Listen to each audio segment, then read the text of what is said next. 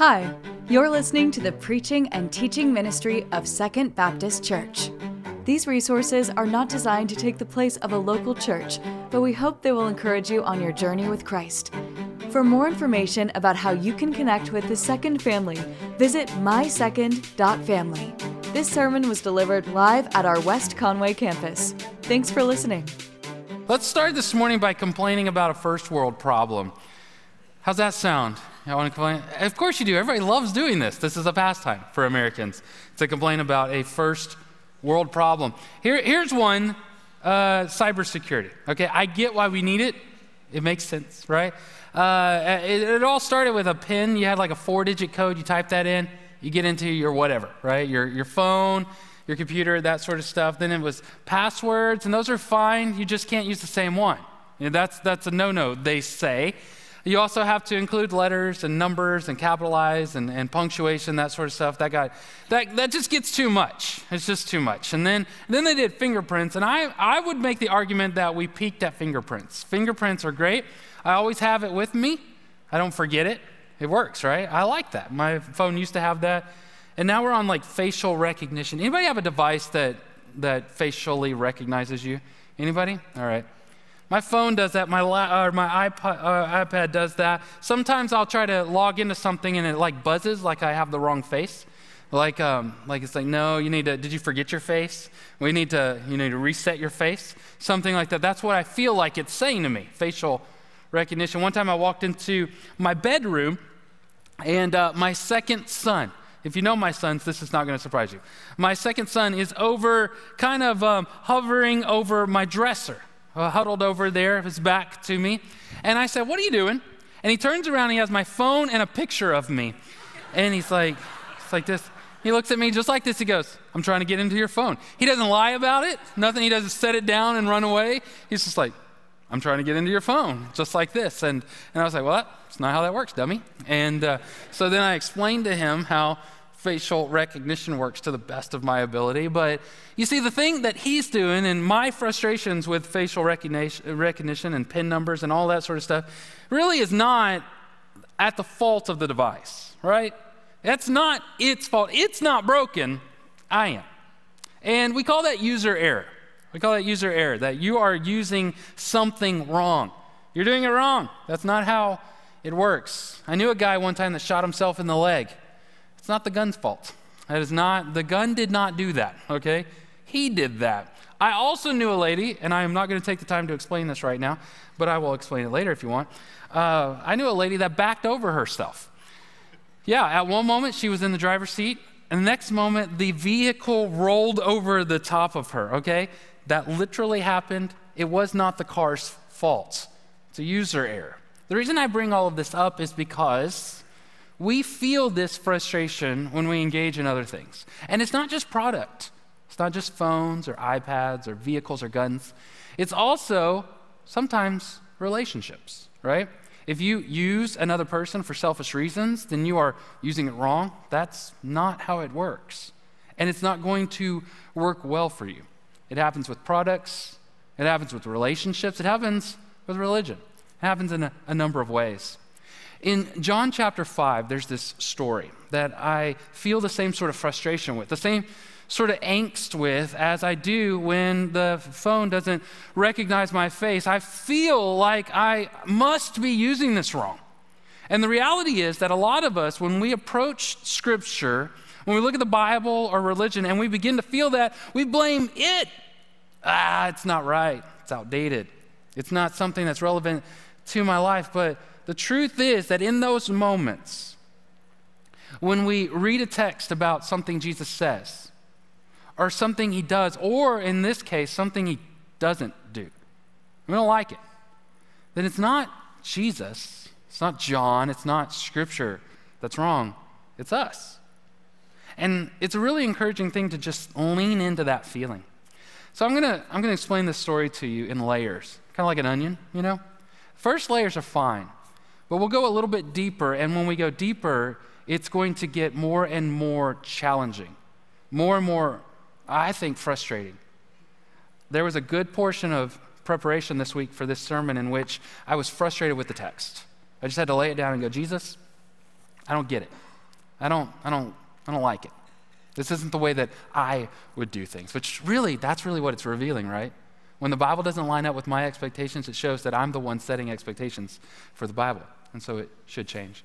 Let's pray together. And what we're going to pray about, I'm going to pray this for you. I hope that you would pray this for me as well, is that when we read Scripture, I pray that we are challenged by it and then changed by it. God, thank you for this moment to come together, to hang out, to read your text. God, I pray for those who are new with us, that they would find a community, they would find hope, they would find acceptance. God, I pray for all of us as we read this text, we would pick up what we can, we would, we would struggle with the things that we struggle with, and that ultimately, God, we would be changed by your word, your life, your ministry, your scripture. It's in Jesus' name we pray together. Amen. John chapter 5 reads like this just the first couple of words. It says, After this, a Jewish festival took place, and Jesus went to Jerusalem. And by the sheep gate, it's just kind of the name of one of the gates, gates. In Jerusalem, there is a pool called Bethesda in Aramaic, which has five colonnades, which within these colonnades lay a large number of disabled, blind, lame, and paralyzed. The setting of this story is, uh, you know, it's abundantly clear. It's not hard to, to pick up. After this Jewish festival took place in the city of Jerusalem, it's a holy city, and which Jewish festival doesn't matter. Eh, there's a couple of theories on which one it was, but none of them matter. John's just trying to tell you that this isn't a random day in a random city. This is a holy day in a holy city. It charges this story from the very offset. From the very beginning, you walk into this text and into this story with a, like these religious overtones. This is, a, this is a very special situation that's happening. And Jesus is going to do something, obviously. If you read anything about Jesus, you're going to, he's going to mess something up here, all right? Their expectations, where they are, it's not going to go the way that they would want it to go. He's going to turn the whole thing on its head. You can, you can just tell that when it says, on a special day in a special place, Jesus, right? That's, that's what's going to happen here. And in particular, it's a pool.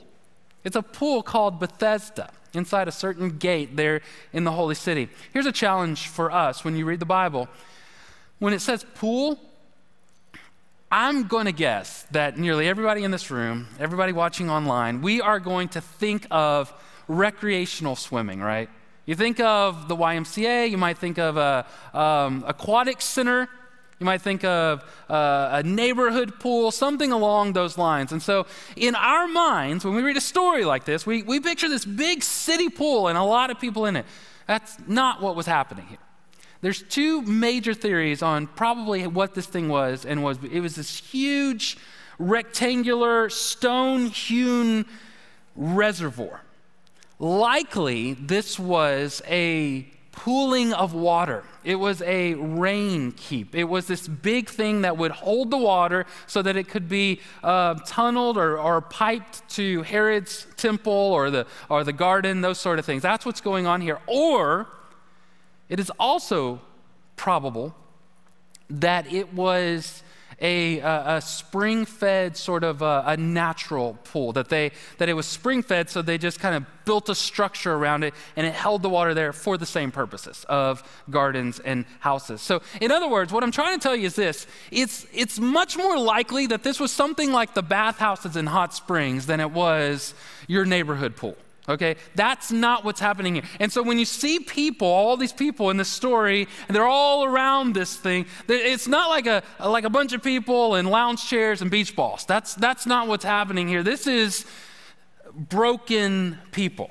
And that's really what it comes up in the very next phrase there that within these colonnades, so they're columns and these roofs. They were open air. These giant two pools that were very close together called the Pool of Bethesda. One, two, three, four, five structures. All these people laying underneath it. Within these colonnades lay a large number of disabled people. And that really brings up the why of the story. Why are all these people laying around this reservoir of water? Well, it was thought that an angel an angel of God would stir up the water. And when that water stirred, if you were to get into the water, whatever ails you would be cured. All right? And for us reading that, we're like, well, that sounds crazy. We have entire cities in this state that were built on similar ideas, all right? That this water is magical and it will heal you. How many of you uh, in your Bible, you may have not noticed this, but look down at your Bible real quick. Look at the verse markings. The verse markings should read one, two, three, five. Raise your hand if you don't have a four. Yeah, look, you'll have a four. If you do have a four, you're reading either the King James or the New, American Standard. There's a lot of uh, textual criticism into why that is, but pr- here's the short answer. The most reliable Greek original manuscripts of the New Testament, the most reliable Greek manuscripts that we have, do not have what is marked as verse 4 in the King James or the New American. Since the King James was early, early on, and most Bibles were kind of based on that later, then we retained a 4 or we skipped the 4. If you have like a New American, it's put in brackets to show you this wasn't in the original. If you have something like the CSB, which is what I use, or the NIV, something like that, then it's probably down in a footnote. Or right after three, you have a little button there. If you're watching something or you're reading something digital, have a little button there and it'll pop up and say, some translations say this, it's not in the original um, manuscripts. Uh, uh, within that first century, scribes who were writing down the Bible, writing it down by hand, they didn't have photocopy, right? So they were writing down by hand. Someone stopped at that point and made a note off to the side that said the angel thing, and you get into the water, and then further translations just kept that in there. This is one of the reasons why I was telling somebody right after the original service uh, or the eight o'clock service. I don't, I don't suggest the King James. I, I rare, the King James is, is one of the least reliable modern English translations that we have or common English translations that we have. So, anyways, all that to say, that's sort of what's going on in this text. And all of it, just there on three verses, makes us sort of uncomfortable. Like, I have questions. Did anybody ever get healed in this pool? Is this a common thing? Did Jesus agree with this? Is this a normal thing? What was the pool and why were so many people around it? Exactly what is going on in this scenario, I don't know. But from the very first beginning, I have questions. It sounds like it sounds like mysticism, doesn't it? Like magic water or something like that. And Jesus doesn't say, "Y'all stop this." He doesn't walk into it and say, "Everybody move." But what we can pick up here and what Jesus or John is teaching us about Jesus is that Jesus steps towards the pain. Whatever's happening with the pool, what I do know is the pool is surrounded by people in need with needs. People that are um, uh, needing other people to help them, people that have desires, people that have hurts and hangups. And what I know from research is that good rabbis, respectable, decent people, never went over to this pool.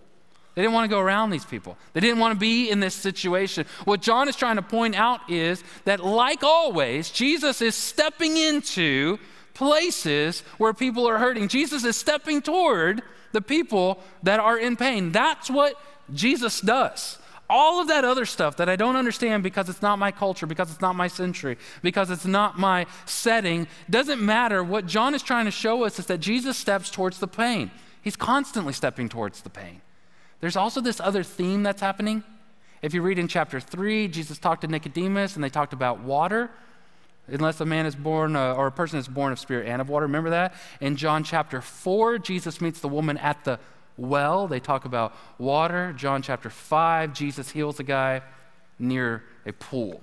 There's this theme, this idea of water, but the under, underlining idea is that Jesus steps towards the hurting. This is one of the reasons why, when you're gathered together as a church, when it's a Thursday night college gathering, when it's Wednesday night youth, when it is uh, the the five o'clock service, whatever it is, I really encourage people to understand that many of you come into a setting like this well. You're happy, life's going good. You've got bandwidth to help other people, but we, through our own human nature, tend to holy huddle right? You get to church, you find your friends, you sit down. These are my, my buddies, these are my people. I'm going to talk to them. And then you leave. And there's such, a, such a, a, a ministry that you can do that when you come into a church, when people are gathered together, there's a lot of people that are new and searching. There's a lot of people that are hurting and in pain, and, and you can minister to them just by being kind to them. You might be the only person all week long that is intentional about saying, Are you new? Uh, Can I pray for you? Would you sit with us? You want to go to lunch? We're going, we're all going down to this place or that. It's a ministry that happens that we ought to be like Jesus. So when I read this text, if we just stop there, that's a great story. I really like that. Be like Jesus. Walk toward the hurting. But then Jesus starts talking. And isn't it always when he starts talking that really confronts us and goes, we don't measure up? Look at verse 5 through 9. One man was there who had been disabled for 38 years, and when Jesus saw him lying there, he realized he had been there for a long time, and he said to him, Do you want to get well? Think about that. He'd been laying there for a long time. Jesus said, Do you want to get well? Sir, the disabled man answered, I have no one to put me into the pool. And when the water is stirred up, and while I'm coming, someone goes down ahead of me. Jesus says, Get up, pick up your mat, and walk. And instantly, the guy gets up, picks up his mat, and started to walk away. This conversation is where it starts to get a little bit like, I don't know that I understand what you're doing, Jesus.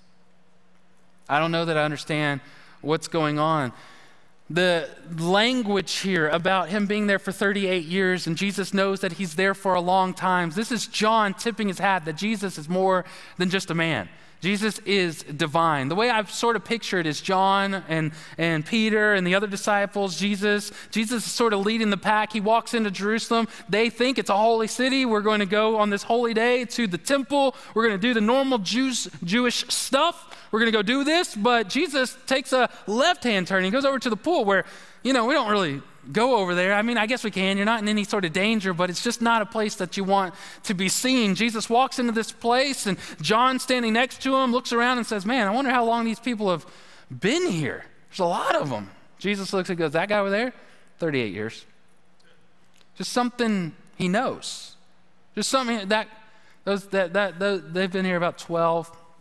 That one there, though, 38. That's how John writes it down. John knew it because Jesus told him. Jesus knew it because he's divine. He's more than just a man. He knows things. He knows a lot of things, things that you don't tell people, things that you hide, things that you're afraid to admit uh, to Jesus. Jesus knows that stuff. He knows those, those pains, those wounds that you walk in here. He knows the depth of it and the hurt of it. And that's why, all the more, the very next line sounds crazy. Jesus knows how old the dude is, and he looks at the dude and asks him this question Do you want to get well? Do you even want to get better? And that's such a weird thing for Jesus to ask. Jesus is always asking weird things. When he was at the with the woman at the Samaritan well, or the Samaritan at the well, he says to her, "Go get your. Why don't you go get your husband?" It's like, Ew, I don't want to talk about that. In chapter three, he's talking to Nicodemus, and he looks at Nicodemus and goes, "Aren't you like a teacher?" You don't know this stuff? Aren't you a teacher? It, it, it, should be reminded that Jesus has never asked, God, Jesus, never asked a question because he needs to know the information. He's always asking questions so that you will struggle with the question. You think when, when God shows up to the garden and he says, Hey, Adam, where are you? You don't think God knew exactly where Adam was? He wanted Adam to say, I'm hiding. So, what is it that Jesus is trying to get at here? I think one thing, and this is sort of based on the answer that he gives, one thing that is like, do you want to get well? To answer that question, the man has to believe he could get well. He has to, over some period of time, be holding on to some sort of hope, some sort of reality that the water or God or somebody could fix him. Do you, do you, here's, a, here's another way to say the question Do you even think you can get well? Do you think you can be freed from this? Walk outside of this? Do you think that you can get better? And the man gives him a no answer answer. He says, Oh, no. I don't know what to do.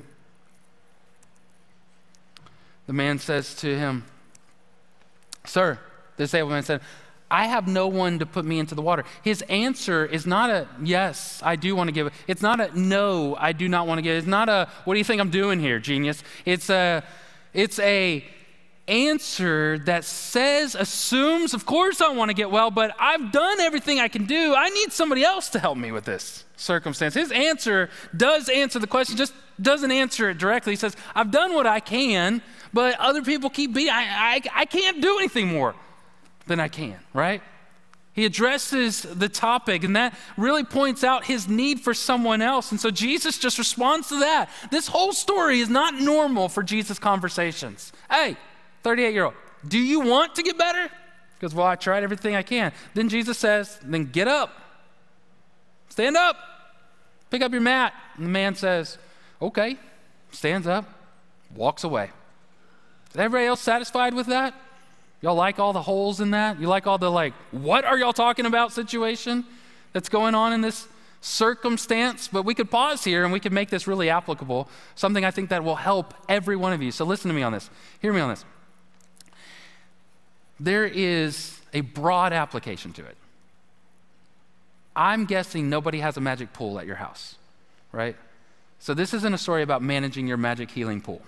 That's not what it, that doesn't, that's not how it applies. And nearly all of us, almost none of us, deal with this particular disability, right? This isn't something that we struggle with. So then what is it? Well, here's my belief. I think that almost all of us, watching online and here in this room, all of us share this one thing that we walk in in which we are, in a manner of speaking, disabled internally. Our hearts are hobbled, our souls are stuck. We can't mature, we can't grow. We, we're constantly having these relational issues. We're constantly having these internal battles that are dealing with fear and stress and doubt and hopelessness. And it's not that you've been dealing with that for a few minutes, it's not that you've been dealing with that for a few days. You've been dealing with that like your whole life, like 38 years, a long time you're struggling with these pains and these hurts and these things that are in your heart, that I truly believe that we hear and believe the lies that other people tell us. We believe the things that Satan whispers in our ears that you're not worthy, you're not good enough. Ain't nobody love you. You're gonna have to do this all on your own. You're by yourself. The unique things about you are problems, they're not features, they're in the way they're bad. You hear those things, you thought those things, you believed those things, and so you're stuck. And I think Jesus is looking at you right now. I think the Spirit is saying to you, Do you think you can be better? Do you even think it's possible that you don't live this way?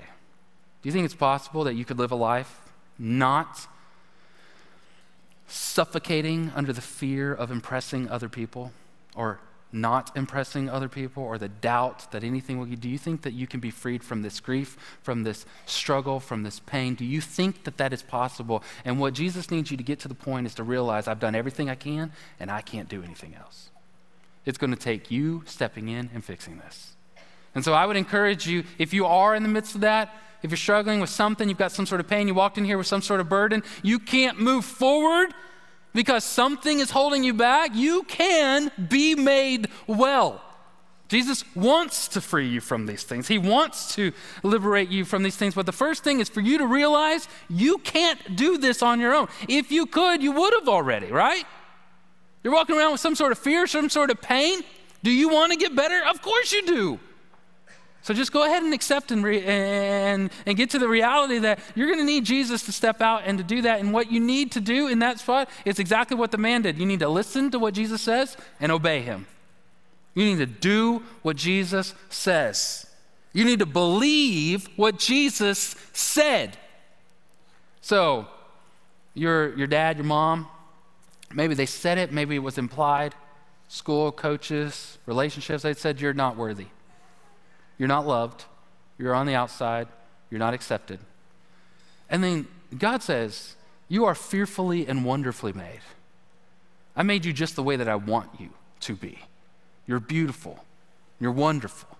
And you have unique giftings and perspectives and talents that only you have. That's how I created you to be. You got to believe that. Listen, I've been in these spots.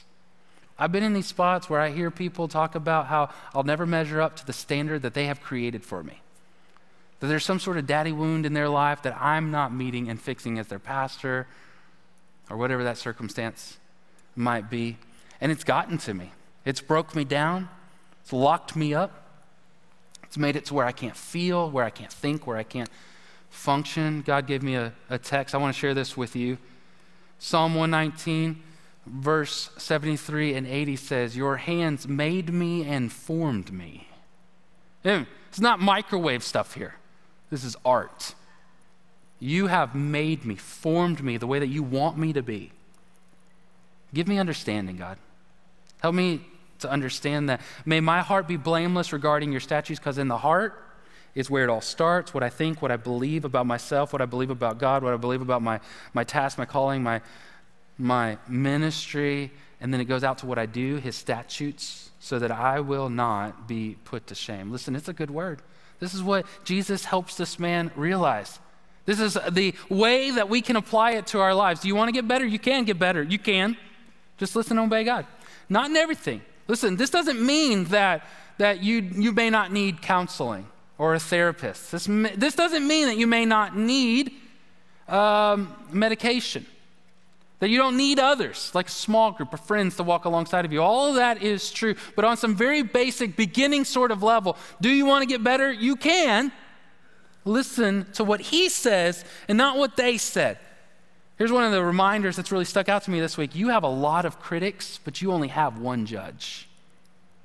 They can say whatever they want to say, but the one who made you the way he wanted you to be made says, I love you. I love you the way you are.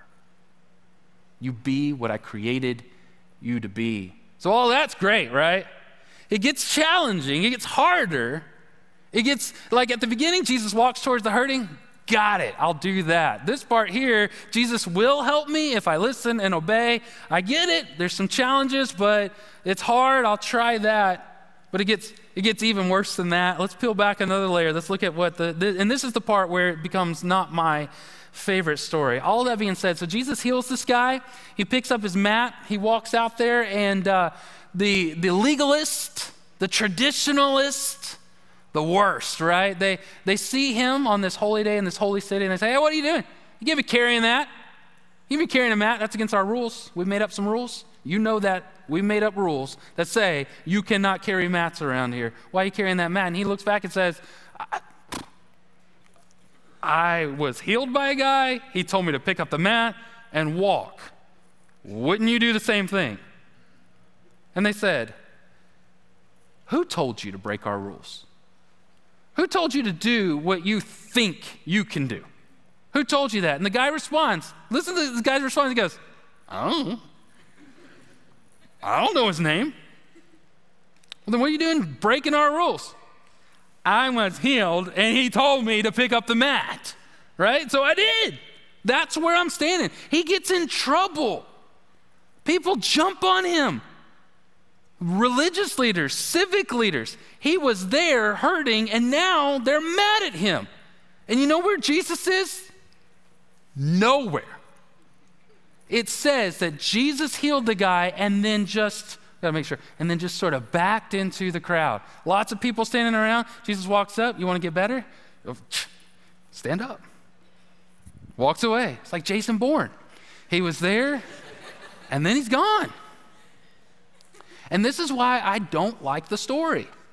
It doesn't fit. I want him to say it's like ABCs of salvation. You remember the blind guy? The blind guy yells out, uh, uh, Son of David, have mercy on me. The story means that he couldn't see, but he could clearly see who Jesus was. He admitted who Jesus was. He doesn't even know who Jesus is. You remember the story about the lepers? Ten are healed, one comes back, says, Thank you, thank you for healing me. Jesus said, Didn't I heal like 10 people and there's only one coming back? Yeah, it shows that this guy was thankful, he was grateful, he was, he doesn't do that. I look at this story and I go, Look, there was a there was a pool full of people that were hurting, and you pick this one guy, doesn't even know who you are. He doesn't deserve that. I mean, what I want Jesus to do is walk in the middle of that pool and say, Every head bowed, every eye closed. If you believe I am the Son of God, lift up your hand. All y'all are fixed. Rest of y'all, good luck with the legalists, all right? That's what I want them to do. That fits. That's very Baptist. This isn't Baptist, so I don't like it. The other thing is, and this hits, it hits. Why only that guy? All right, so you want to fix the guy that doesn't know you. That's fine. But what about like everybody else? There's a lot of people in those colonnades. You didn't, you just fixed one. It says there was a great multitude in verse 3. You only picked one. Why? Like, it's okay to be a little bit irritated at Jesus. Why you only fix that guy? How come you don't fix my friend? You fix that guy, my friend loves you. He knows you. He knows your name. He worships you. You don't want to fix him? How come you don't fix my family member? They know you, they love you, and they're struggling with this pain or that hurt or this physical disability or this challenge. It's harder on them, and I love them, and they love you, and you don't fix them? Fix that guy. How come you don't fix me? That's where this really, that's the part where I just want to question, where I doubt, where I say, that's not right. How come you didn't do that? And so there's obviously some user error. Obviously, I'm not reading it right. And so let's, let's back up a step and read it right. The struggle is does he really love us? He does actually love you. That was questioned in verse 3 for God to love the world. He gave his son, he sacrificed everything so that whoever believes in him will not die, but have everlasting life. And then in verse chapter 4, he goes towards the outcast, the rejected, the isolated, and he's kind to her. He's loving to her and several people are saying, So what we know in the light, do not doubt in the dark. What you know to be true when things are going well is true when things are going hard. Know it for certain. Jesus loves us. Don't jettison that idea. He loves all those people and He will heal them. That's something that we got to keep in mind that the Bible promises that in one day, for those who are followers of God, at the end of time, at the end of their lives, Jesus is going to heal them, make it all better, make it all right, fix it. Isaiah 35, 5 through 6 is sort of that promise. It says, Then the eyes of the blind will be opened and the ears of the deaf unstopped. Then the lame will leap like a deer and the tongue of the mute will sing for joy. For water will gush in the wilderness and streams in the desert. He loves us. He will fix us. Because we all have something. And he might fix you right now, which is what I pray he does, like that guy, or he might fix you later, but he is going to fix it. He's going to fix it. And I believe that He is because He promised He will. He said He could, and then He did. This doesn't disprove His love, it proves His ability. It doesn't disprove that He loves us, it just proves that He can. And all of that drives us towards the real point of the story. User error is that my eyes tend to go toward the dramatic. The guy laying there for 38 years can now walk. That's dramatic. That's got to be where the meaning is. That's got to be where the impact is. That's not where the meaning is. That's not where the impact is. It is almost always in what he says, not in what he does. It's almost always in what he says, not in what he does. And so he heals this guy. He slips out of the scene, in scene. The guy gets, uh, you know, ridiculed. He gets attacked by religious civic leaders in scene. Next scene is the temple. Totally different structure, totally different place. It's packed, people, shoulder to shoulder. Why do I know that? Because it's a holy day in the holy city. The place is cramped. I imagine that the guy was at the pool hoping to get fixed. He gets fixed, but then he gets jumped on by religious leaders. So he just goes stand in the temple, half pouting, half, I don't know what I'm doing here. I don't know what to do at this point, just standing there. And then, wouldn't you know it, out of the crowd, Jesus finds him, just kind of walks over to him. It says from that point on that the, uh, the Pharisees want to kill Jesus. That's sort of the arching idea of this because of the Sabbath controversy. But Jesus walks over to the guy, leans up next to him. What's he say here? He says, After this, Jesus found him in the temple. Lots of people. Just kind of walks over to him. Remember, the guy doesn't even know his name. He says, See, you are well. And that's such a like a what?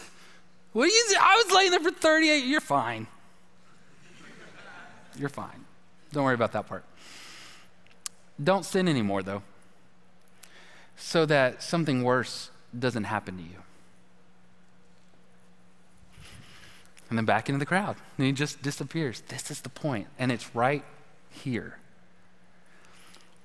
The don't sin anymore doesn't say that the man was, was lame because he had sinned. It's just saying that Jesus is saying, that aside, you're fine, you can walk. But something worse will happen if you rebel against God. If you continue, that's the point. That's what I'm after. Remember John chapter 3? For whoever believes in him will not die but have eternal life. Jesus looks at him and says, I love you so much. I love all of y'all so much. I am only concerned, I'm really concerned about eternity. Not just, we in our minds can't imagine anything worse than what that man was going through. And Jesus says, there is something way worse than that. It would have been better for you to trust God and then never walk again than to walk and not trust God. That's the emphasis. That's the point. What Jesus is showing us in this text is yeah, the guy doesn't deserve it. Yeah, he doesn't know who Jesus is. He didn't earn it. He's not a nice guy. He turns around, he leaves this story right after this part when Jesus says, Hey, listen, I'm worried about your eternal soul. He goes, Okay, great. And he runs back to the Pharisees. Says, Dude's name was Jesus, all right? Get off my back. It's Jesus. Go find that guy. He rats on Jesus. Yeah, he doesn't deserve it. But neither do you. And neither do I. But he loves you. And he wants to save your soul. And the Bible says that if you will trust him, you believe in him, then he will save your soul. So is this a hopeful story? Yes. It is a very hopeful story. It's just a hope deferred story. Psalm 113, verse 12 says, Hope delayed makes the heart sick, but desire fulfilled, when the hope is fulfilled, it is a tree of life. We are waiting on that tree of life. I'm telling you this, this is, this is, this is real and raw Christianity. Jesus can fix you, and he might not. He can heal you, and he might not. Right now. Ultimately, he will, but he primarily cares that you spend eternity with him. Not too long ago, we were traveling. We went to a store that I really like. It's, uh, it's got all this like cool stuff in there, all these brands that I like, outdoorsy stuff like Patagonia and, the North Face, those sort of I like to buy things that make me look more outdoorsy than I am. And this store has a bunch of that.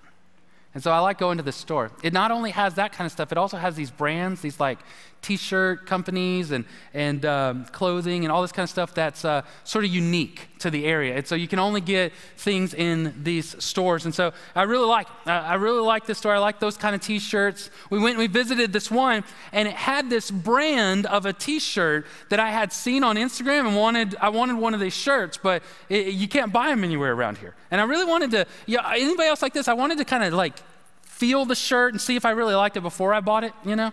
And so they had it. They had one of these shirts. They had this brand, a whole display of them. And then they had the design that I wanted. There was one particular design that I was so excited, a whole stack of them. And so I go flipping through them. They don't have my size. So, and I'm not coming back to the store for a while. So I was a little disappointed, but I decided at that point, I like this shirt. I like this brand. It checks out. I'm going to order this when I get home. So I get home. I ordered it. I was so excited about my shirt. I kept telling everybody, my shirt's coming. It's really excited. And say, like, I ordered it on Monday, and it said it will get here on the next Monday.